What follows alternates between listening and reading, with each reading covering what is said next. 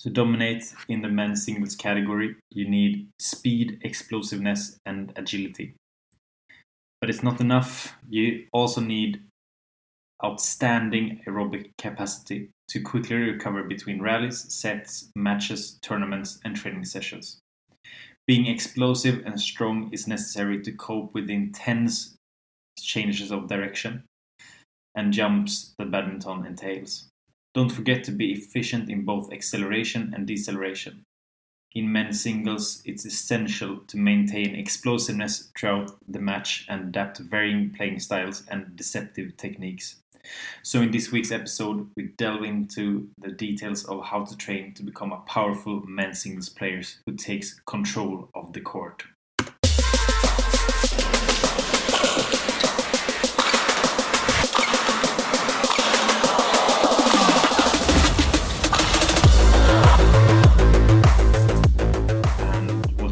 Heard was my new intro that uh, will follow us along for quite a while, I would assume, and I hope, because it's not that fun to do those sorts of administration, admin, administrative things. So this is a part of being more professional. So I hope you enjoyed it. If you do, just give me five stars on Spotify or wherever you are listening to this episode. So let's get into the topic of today. Or actually, let me start by saying that the coming weeks, or let's the coming two weeks, I think, there will be some focus on the different categories and how to train for each of them.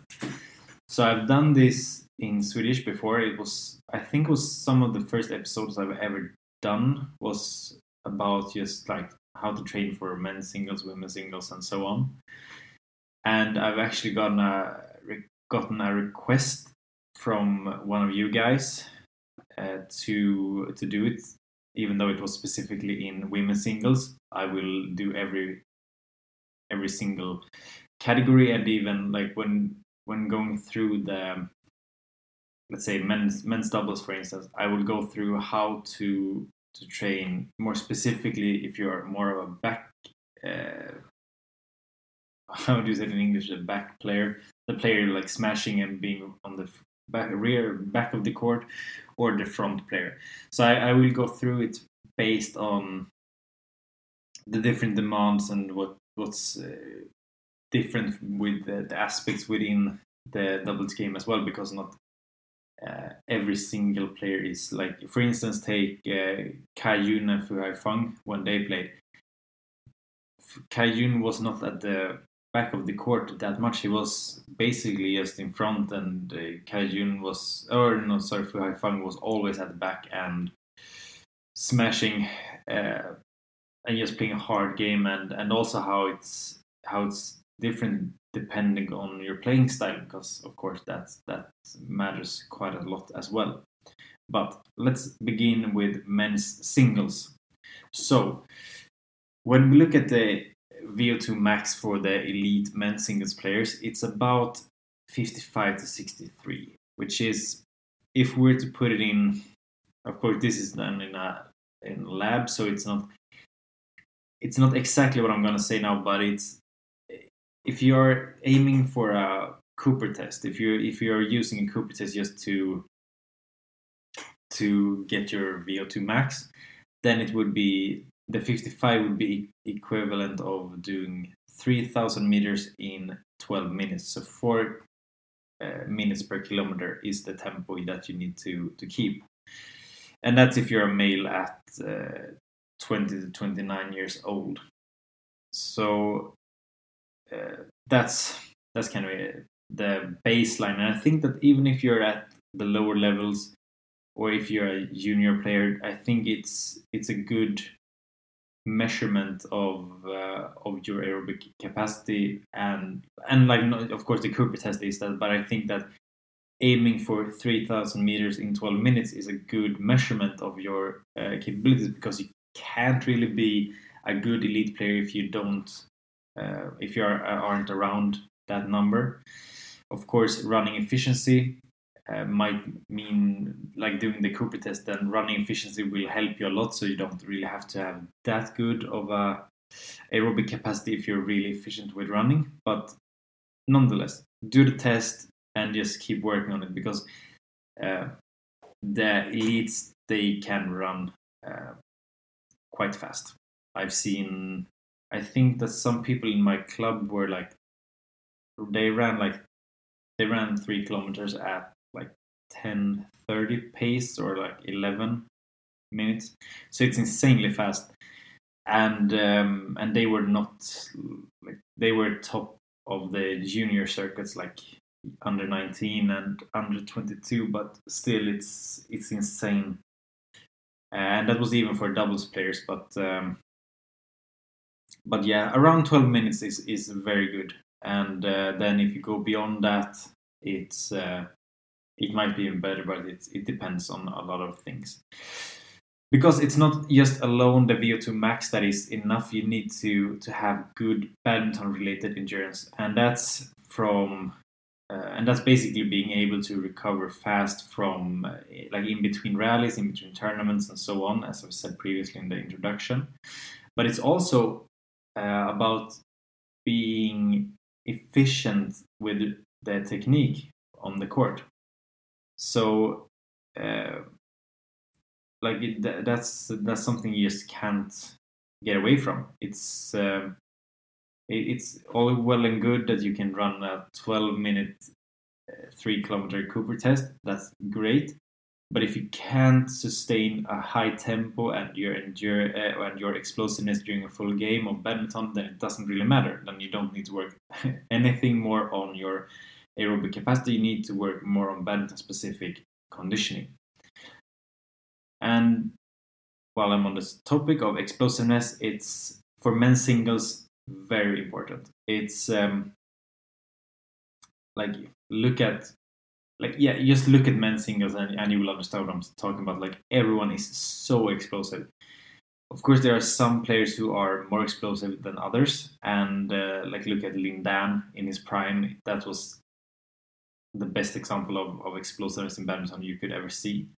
Lee Chong Wei worked a lot on his explosiveness because when he was a younger player, he just played at a high tempo, being really defensive and like didn't create anything. But when he was uh, older, he had he controlled the game and uh, and increased uh, his movement speed um, depending uh, like in the rally. So so he he worked on his explosiveness a lot, and it's um, it's kind of included in the in the change of direction and with the jumping.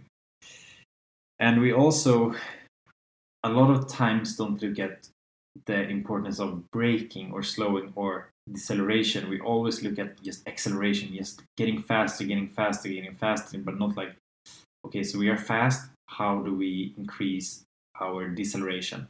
Because that will uh, really impact change of direction and agility, and that's the main part of badminton movement since we are rarely just running straight ahead. So, um, so that's something that's really important. And also, if we add into that, when we look at men's singles, it's mostly, or it's more than in if we compare to women's singles, where they usually uh, run like a lot. They, they, they rarely stand still on the court uh, during the rallies. They are constantly moving, and that's uh, because of, of the the game characteristics of women's singles. In men's singles, it's a lot of uh, of uh, of disguised shots, which means that you are basically in the in the middle of the court, just like trying to react to your opponents. Of course, sometimes you don't uh, like when it's high tempo and it's just and when it's going really fast, you it's just high tempo stuff and it's uh, not that much uh, reactive change of direction. It's just basic badminton play. But sometimes when you play like a really good player who can really uh, like deceive you, they have good, great, great deception in their shots. Then you need to be able to react and change direction from their uh, cue, basically. And um, and that's where the explosiveness, the strength, the agility, the acceleration and deceleration is crucial, and also reaction time. and I would say that if you were to if you want to become the best player in the world, or if you want to become, or if you just want to improve, if you were to improve your change of direction skills and your agility, then you will be a better player, especially if you can add your some endurance work to your change of direction. I've talked about that in the previous episode where I was um, talking about how to. I think I don't remember exactly what I said, but it was. Uh, I know that I said that you should do some some light work, some general work with change of direction during your preseason training because of um, of how badminton looks. And I still think you should do that. It's super important to do the general change of direction work, but then you also need to add in the badminton specific change of direction. And that could be like multi shut, um, multi shuttle work. It could be shadow play, and um, and so forth. So, to just summarize the things I've talked about now, it's uh, immense singles. We need good explosiveness, good explosiveness, which uh, is also kind of related to speed. We need strength, aerobic capacity, and the ability to be explosive throughout the entire match, but also your uh, ability to recover in between sessions and games and rallies and so on. Now, if we were to to look at different levels of, of men's singles, we have some different requirements. Because if we look at the, the elite level, the world's best players, the Viktor Axelsen, Antonsen, Ginting, and so forth, those players, when they're playing, they have some really short rallies. Some data suggests it's about six seconds of work, but I saw a study about um, uh, that was done on the how long the rallies were on in the Olympic Games in London and Rio, which is then 2012 2016. It was more about 10 to 12 seconds per rally. But nonetheless, they saw that the, the resting ratio, so the work rest ratio, is double. The, it's double the amount of rest as in the working time. So if you were to do a six second on average for every rally, then it would be 12 seconds of rest. If the rallies are 10 seconds on average, then the rest is 20 seconds on average. So it's it's still twice the amount of rest as you are uh, working, approximately. And um, I don't have information about how it is in lower levels. So let's say that in, in Sweden we have some different uh, levels. We have the elite, which is at the top, and then below it is uh, A class, and then B class, and then C class. So, uh, and then of course when you win C class competitions or tournaments, then you go up to B class, and so so on. I don't know how how long the rallies are. Like if if there's an average, I think it it's probably impossible to do any kind of scientific study on it because it's it will change so much because um, yeah it's a lot of factors. But anyway let's let's not get into that too much. I would say that when you're at the lower level and this is my observations is that the tempo is is of course slower. But um, the rest or the work to rest ratio is not one to two. It's more likely to be about the same, or at least like so let's say the rally is 10 seconds, maybe it's 12 to 15 seconds of rest, not 20 as it was was in the top level. And of course, it depends. Uh, it depends on a lot of factors and. Uh, some players just take a lot of time between rallies. Like there are some old guys playing in the C class that will just they will rest for like I don't. It's insane how they can how they can play so uh, how they can do it so slowly between rallies. I uh, and it's really frustrating to play against. Like I. Um, it was a long time ago, but I, I faced someone who was just like he he would never get the rally started. And like I, I was getting pissed off, and it's um, and it's uh, it's a great, great tactic if you want to win by just making your opponent be really frustrated with you. But it's it's may it may not be the best thing for you to to aim to do. But if we're to to think about it in this way, then then I think that doing 10 to 15 seconds of intervals with 10 to 15 seconds of rest would be uh, ideal. However, I think that uh, we want to to be explosive, want to maybe increase uh, our explosiveness and tempo as well. So what I would kind of like to do is is to do like 15 seconds of work and 30 seconds of rest. So let's say we do 10 intervals of 15 seconds work, 30 seconds rest. Then we would increase the intervals uh, session by session or uh, week by week or whatever we want until we get up to 20. And uh, I don't really know how. Like you have to do the progression. Like you could start at 20 as well. It, I, I don't know. You you will have to figure that out for yourself. But let's say you start by 10 and then you in, you you gradually increase from 10 intervals up to 20. And then when you're at 20 intervals or wherever you feel like that this is what I want, then you start by increasing the rest time. So you keep 15 seconds of work at the same intensity, but you reduce like five seconds a week or whatever you, you feel like doing. So the first week, then it would be 15 seconds uh, of work with 25 seconds of rest for 20 intervals. Then the next week, you would do 50 seconds on, 20 seconds off for 20 intervals. And then you would go down to 15. 15.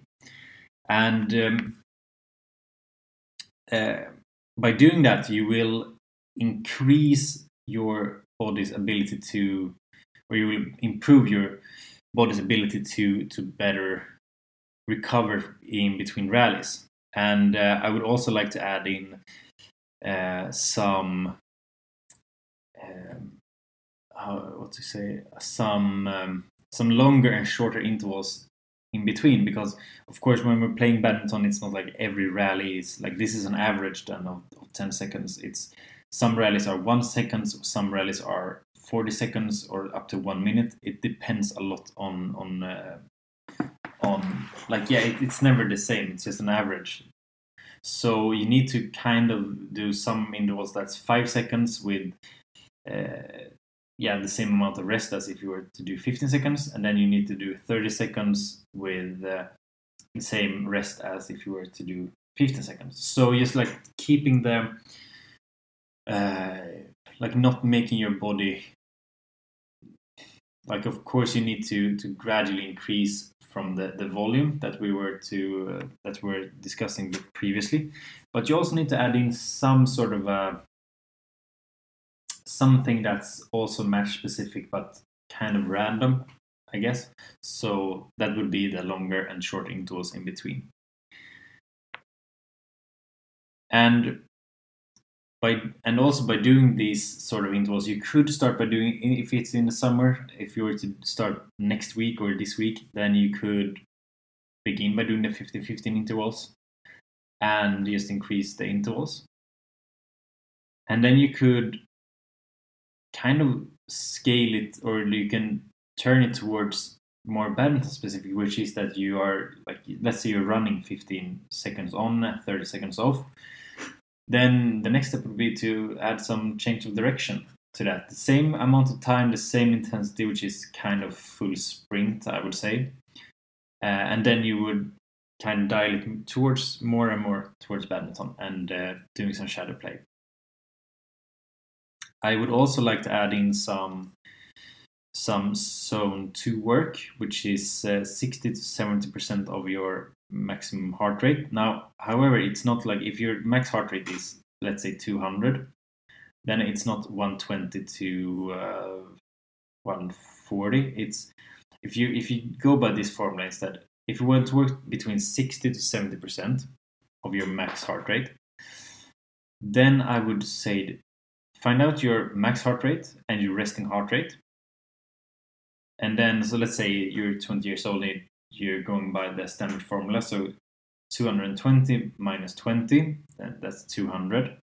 And your resting heart rate is 60. So that's uh, 200 minus 60 times 0.6 plus your uh, resting heart rate, which would then be 140 times 0.6 plus 60, and that's 84 plus 60, which is 144 beats per minute.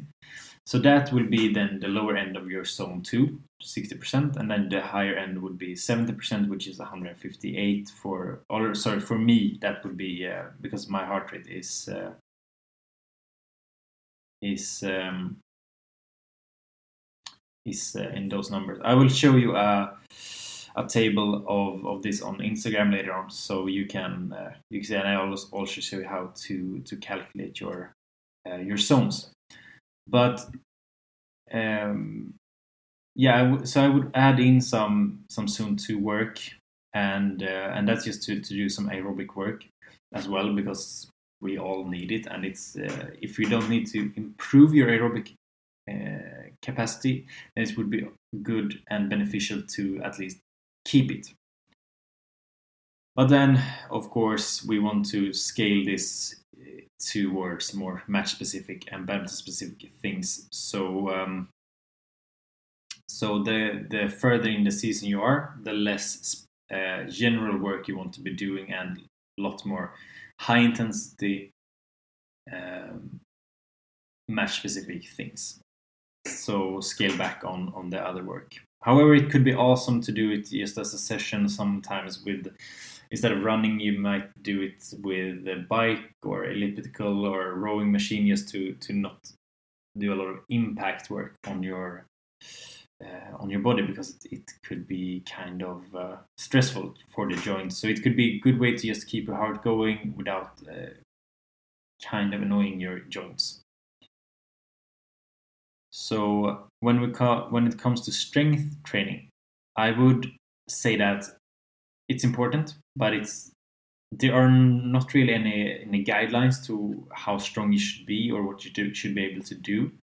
I think that you need you need a good core stability, of course, and you need good strength in the lower body, but you also need some strength in the upper body. So I want you to aim for at least two times your body weight in the squat. I think you should be able to do five pull ups and 25 push ups with good technique. And to be able to hold a plank for two minutes, I, I, I'm not completely sold at the, the plank test.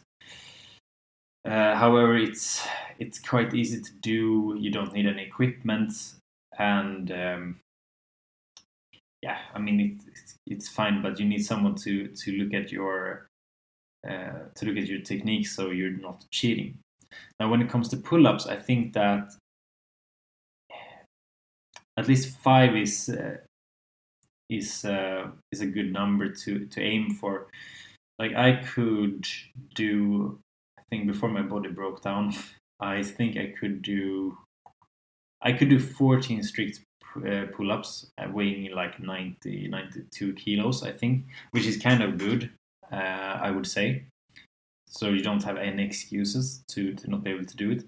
But just like uh, if, if you can't do a pull-up then my um, my suggestion would be to to of course work on it. But just if you were to to go up to the to the highest position uh, with your chin above the the bar just hold that position isometrically for as long as you can. And once you build some sort of strength there, then you would like hold for let's say 10 seconds and then slowly, slowly, slowly, slowly um, do the eccentric part uh, and keep working on that until you could actually do the full pull up. Now, um, of course you could i've talked about this so many times but you could do a long jump and you could aim for about three meters which is uh, really good and uh, like if you want to do some more change of direction stuff uh, and also the um, uh, aerobic uh, uh, test you could do some, a beep test or you could do a yo-yo test but on the court, it's um, it's really hard to say what you should test. I think that you need to to see how for how long you can be explosive. So I would do some, let's say six to eight shuttles of a very explosive exercise. Make sure to time how how long it takes, and and then like see how how many rounds you can go before you're not able to to to keep up the tempo, and then you can um, can can work. You, you can get have it as a as a measurement of okay so here I am now I, I did 60 shuttles at a really good tempo before I, I couldn't do anymore and now uh, of course it's included rest in between. So um, you have to choose if you want to rest for like 10 to, or 20 seconds between each uh, each round. But um, you need to just keep the the same uh, rest intervals uh, for the next time you test yourself. And then the like after a month you could do 80 shuttles at a good tempo and then after one month you could do 120 and like you, you understand like you just keep improving that. So you can so you kind of see that you can hold an uh, explosive uh, playing style for longer than you could previously. Then that's a good thing to do. And also it's um, it's uh, important to do some some badminton specific change of direction and agility drills. So that can be um, some multi shuttle or or some shadow play. But it's also important to have some some to tra- practice on some rea- reactive change of direction drills. So that means that you have a partner who who points in the direction you should be moving in. Because as I've said in in men's singles, it's more uh, from a, a um, from standing still to then move be from them and then be able to move to the to the correct corner.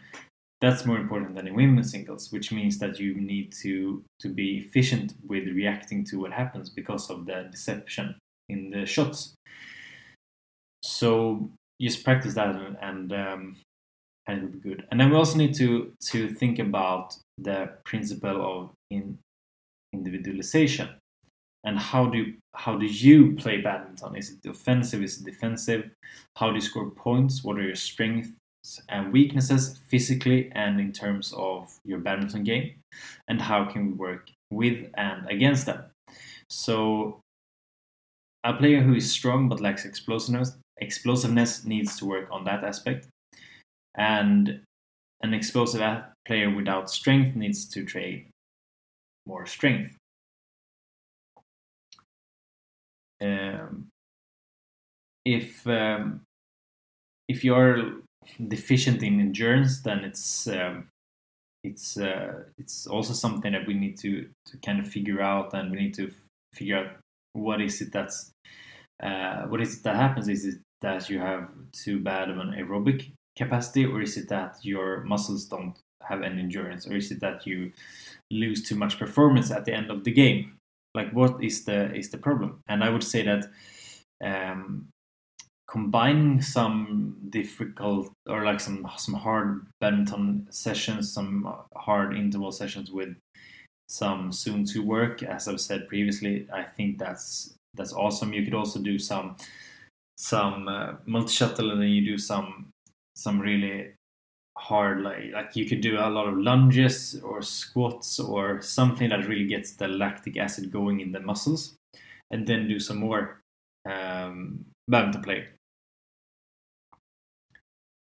Um, but there are some general things for an athlete to um, to to be able to handle and i would say that or no not to handle but to you need to have these in your training programs for it to be for you to be athletic. And it's you need to move some heavy weights.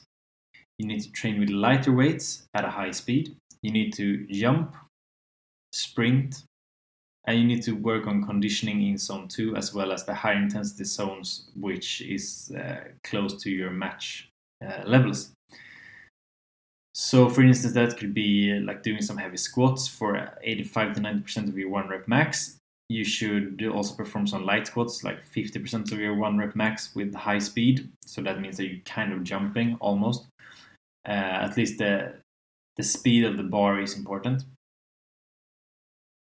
Then we have some jumping exercises like box jumps, hurdle jumps, single leg jumps, etc. Uh, also important, you could add in some sprints and some decelerations.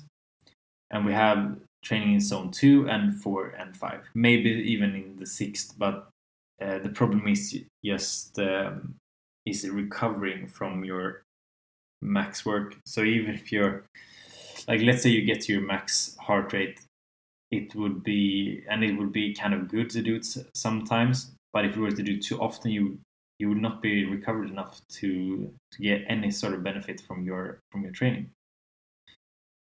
And uh, of course, the uh, the zone four, five, and six are performed in intervals. So it could be two minutes to 15 seconds of work, and the rest periods could be for like two minutes or 15 seconds here as well to uh, to quad like four to eight times the amount of work. It depends on on a lot of factors.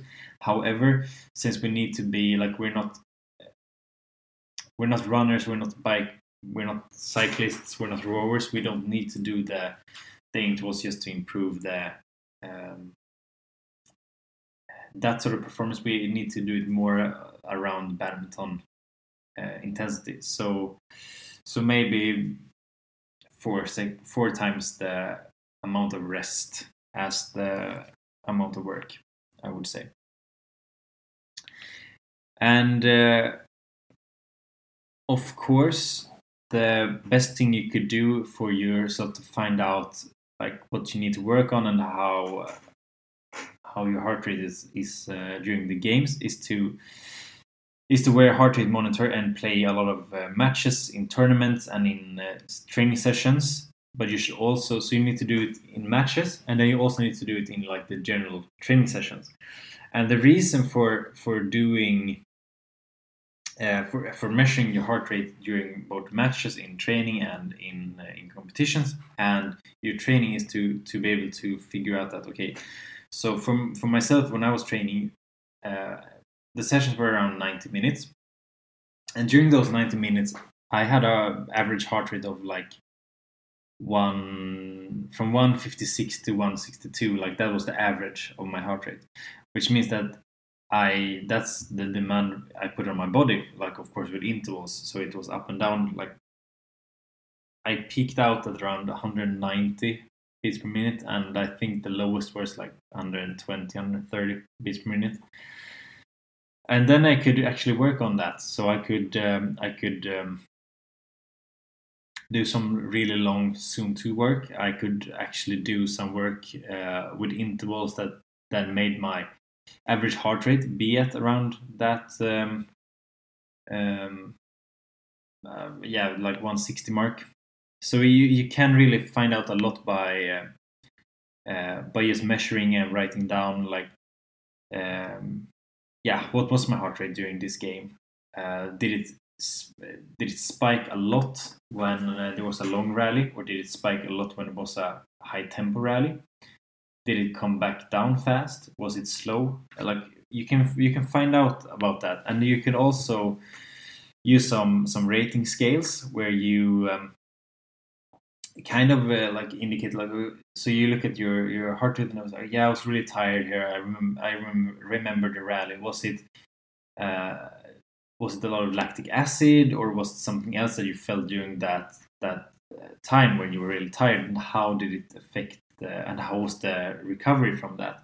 So if you say you had a lot of lactic acid and you recovered kind of badly from it then you could probably work on uh, doing some exercise that would really increase your lactic acid and then uh, rest for as long as you need and then like gradually decrease the amount of rest until you are really fit at just uh, getting rid of the lactic acid.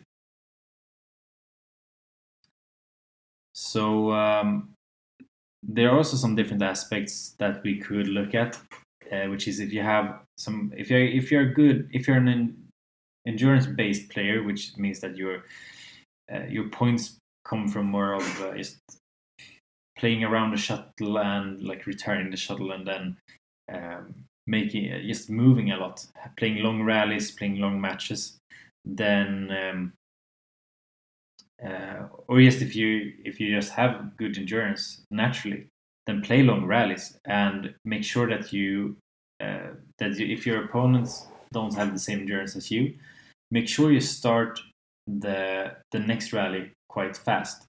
So you you're kind of recovered, they are not recovered, and then work on that. That's kind of a way to work with your physical abilities. Um, but uh, you should also know that if you're good at endurance, then you need to work more on explosiveness and speed. Because if you can combine those two, then you would have uh, a great opportunity to to change the tempo of the game. You could change the tempo of the rally, which is uh, what you see every uh, great player do. Now, if you if you lack endurance, you should not rush between rallies. You should take enough time. Don't be super slow because it's just annoying. But but don't rush uh, rush the game. Maybe you could do it sometimes if, if you feel as you like that you have the momentum on your side, then you could do it. Uh, but uh, then of course you would you would want to to be able to be as recovered as you can before the next rally.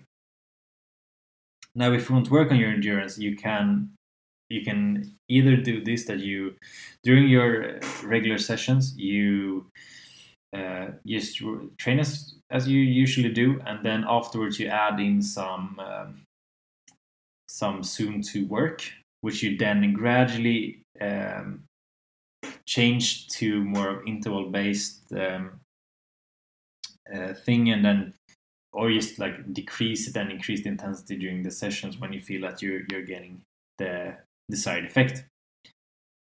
And um, it's important to, to not think that just doing some zone 2 work will drastically change your endurance on court. You need to to work on the zone 2 they need to do some some more work with change of direction and intervals and then like doing the band specific things because just doing steady state running won't do a lot of things for your badminton endurance. You need to work on on that. Uh, so you also need to think about like how many matches do you play in a tournament? Is it two matches? Is it three matches? Is it eleven matches?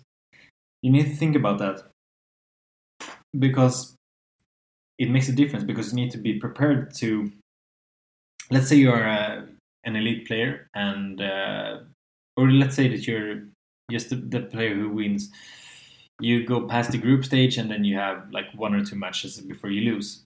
Um, then you know that okay, so it's between four or five, between three and six matches in a tournament. Uh, then you need to, and it could be spread over two days, or if it's just one day, you will know that as well. So then you need to be prepared for that. And it's also one thing that a lot of people forget about is uh, when we are preparing, like if you need a long time to warm up before your games, so let's say you need to, to start running, you need to yeah, you need to run for like 10 minutes and then you need to, to stretch, you need to do some activation drills. Yeah, then you need to go on court, you need to hit some shuttles, you need to go up in match tempo and blah blah blah.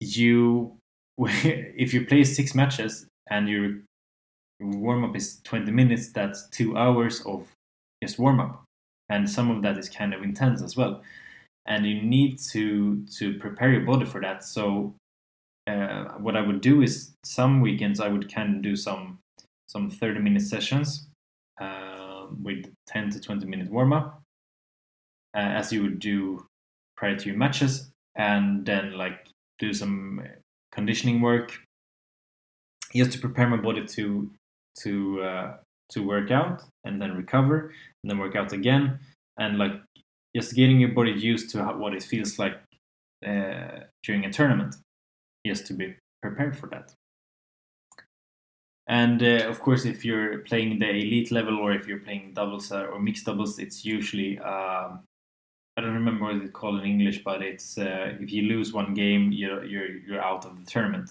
Which in ma- in many single cases there's uh, there's a group stage. Um, so if it's in league tournament, it's usually also a, a elimination um, format, which means that if you lose, you're out, and then you could actually work a lot more on just being really, really, really good at one game. Now, of course, the problem with that is if you start to, to win, then you will probably lose a lot of performance by the second or third match. But it's uh, it's something you can work on.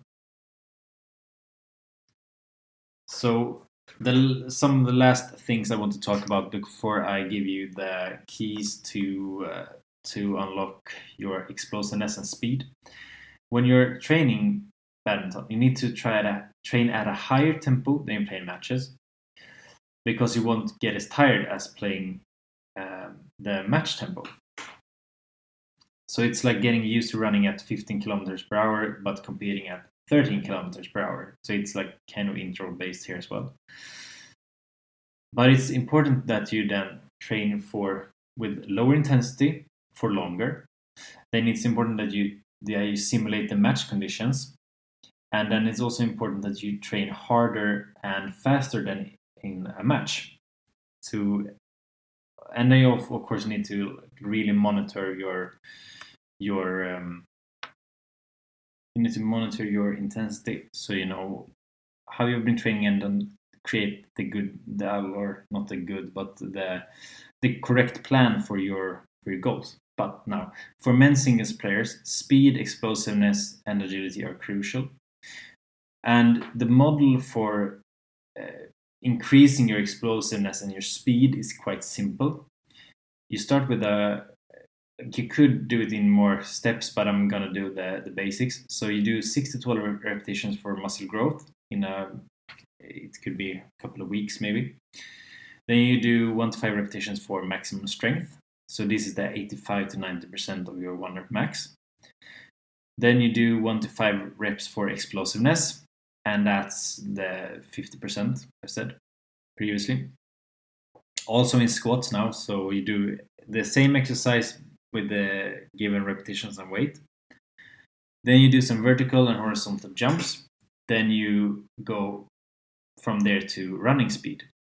Now, you could uh, you could also like really want to work on your explosiveness and your uh, jumping ability, and then it would uh, and then also to translate that to to the court because that's the important part. Is it doesn't matter if you can vertical jump uh, 60 centimeters if you can't jump on a single leg or if you can't time it with a smash it doesn't matter.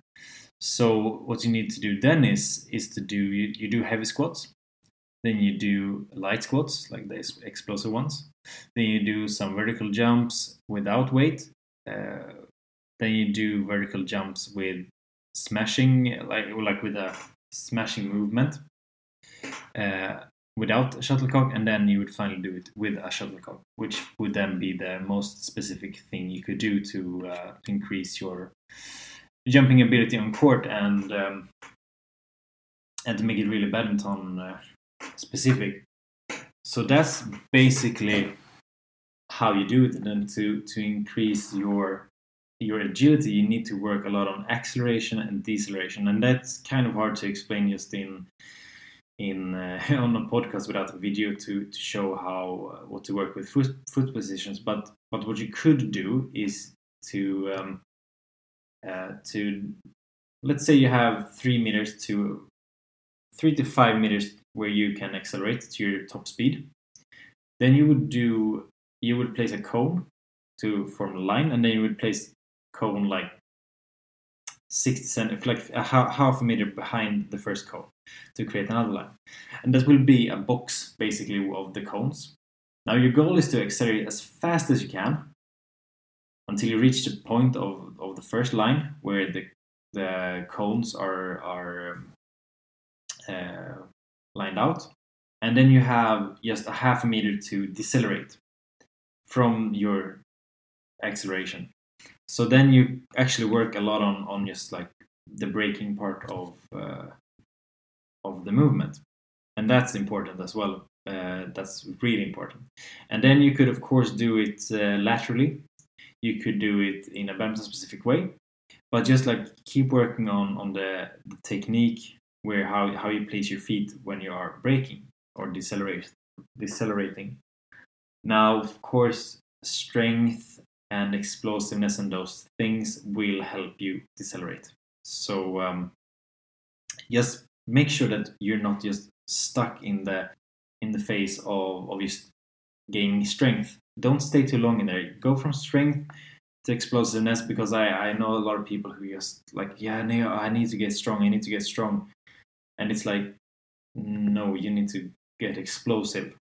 And also you need to get stronger. But like if you if you were just to stay here in the strength zone, like you you need to um, you will come back to that later on. Just go from there and and do your explosive work. So, uh, so don't get stuck for too long and don't rush your results. It, they will come, but just have a plan and figure out how to uh, or what you need to do to uh, to improve your game. But here are some general things about about the men's singles game. So hopefully you've learned something. And next episode will be about how to train for women's singles. Thank you so much for listening. Give me a five star review on Spotify. Thank you. Bye.